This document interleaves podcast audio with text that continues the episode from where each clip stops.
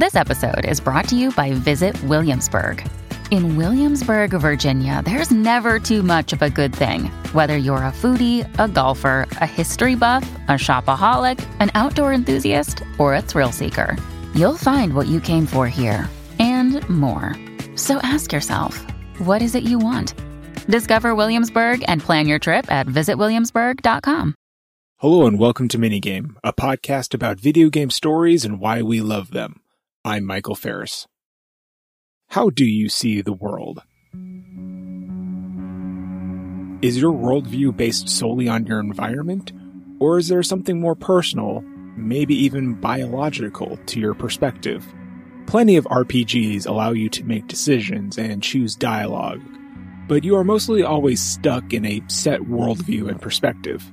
In Mass Effect, regardless if you choose to play as a good guy or a bad guy, you are always going to be the savior of the galaxy.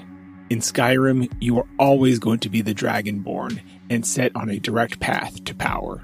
In contrast, in Disco Elysium, you are a complete blank slate, free to make your own path, perspective, and worldview.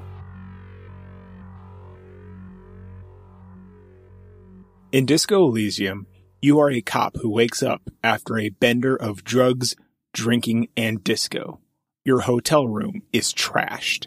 You have no memory of your name, job, location, why you're there, or why everyone seems to already know you and hate you.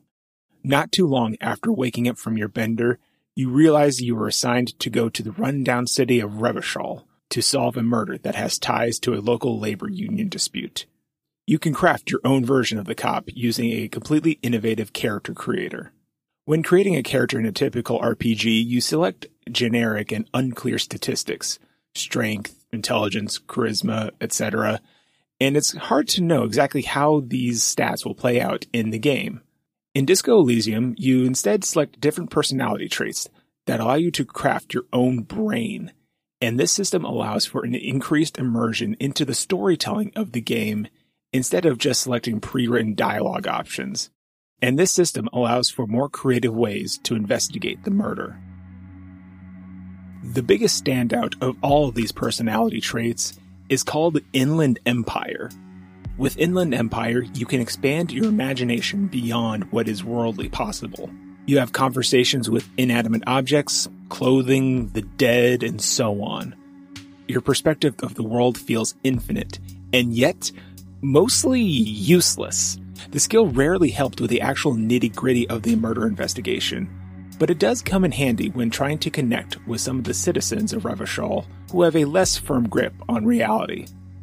Sometimes, in order to understand the strange, you must be a little strange too. My version of the detective was fairly similar to myself. A socially awkward brainiac who occasionally lacks social graces. I had dumped a lot of skill points into the encyclopedia trait, so I knew minute details about the history of the world. The conceptualization and visual calculus traits allowed me to take bits and pieces of the world, so I can piece together crime scenes and even see into the city's past. A broken fence can show the path of a mysterious car, and a broken stained glass window can reveal a beautiful goddess. Some of these traits, however, made some of the more standard police work fairly difficult for me. Skill checks involving connecting to people on an emotional human level frequently failed, and my attempts to be cool and sociable were ungodly embarrassing. There is one sequence in the game in which you are given the opportunity to sing karaoke in the tavern in which you are living. You go up to the mic, tense and terrified. You roll a skill check for a skill called drama. With a success, you sing in a low, soothing baritone. I would often go there to the tiny church there. The smallest church in Saint-Saëns. Though it once was larger. If you fail, well, you get this. I would often go there to the tiny church there. The smallest church in Saint-Saëns. Though it once was larger. There is also a heavily political aspect to creating your character. Because of the heavily political city and nature of the murder, everyone is not shy with telling you their political beliefs and trying to get you to be the same. The city of Revachol itself was torn apart by a war between communists and the ruling class, and now the city is split into many factions, including capitalists, a pseudo socialist labor union, and actual fascists. The skills you choose are vital to navigating these dangerous waters. Sometimes an empathy check will allow you to understand a person's belief, and in contrast, you may need to succeed in a composure check when people start to challenge your authority and beliefs, or you may end up slipping into an unrecoverable depression. When most games boast about their replayability, it often comes down to seeing one of two binary endings good, and evil. With Disco Elysium, every time you play, you can be someone new.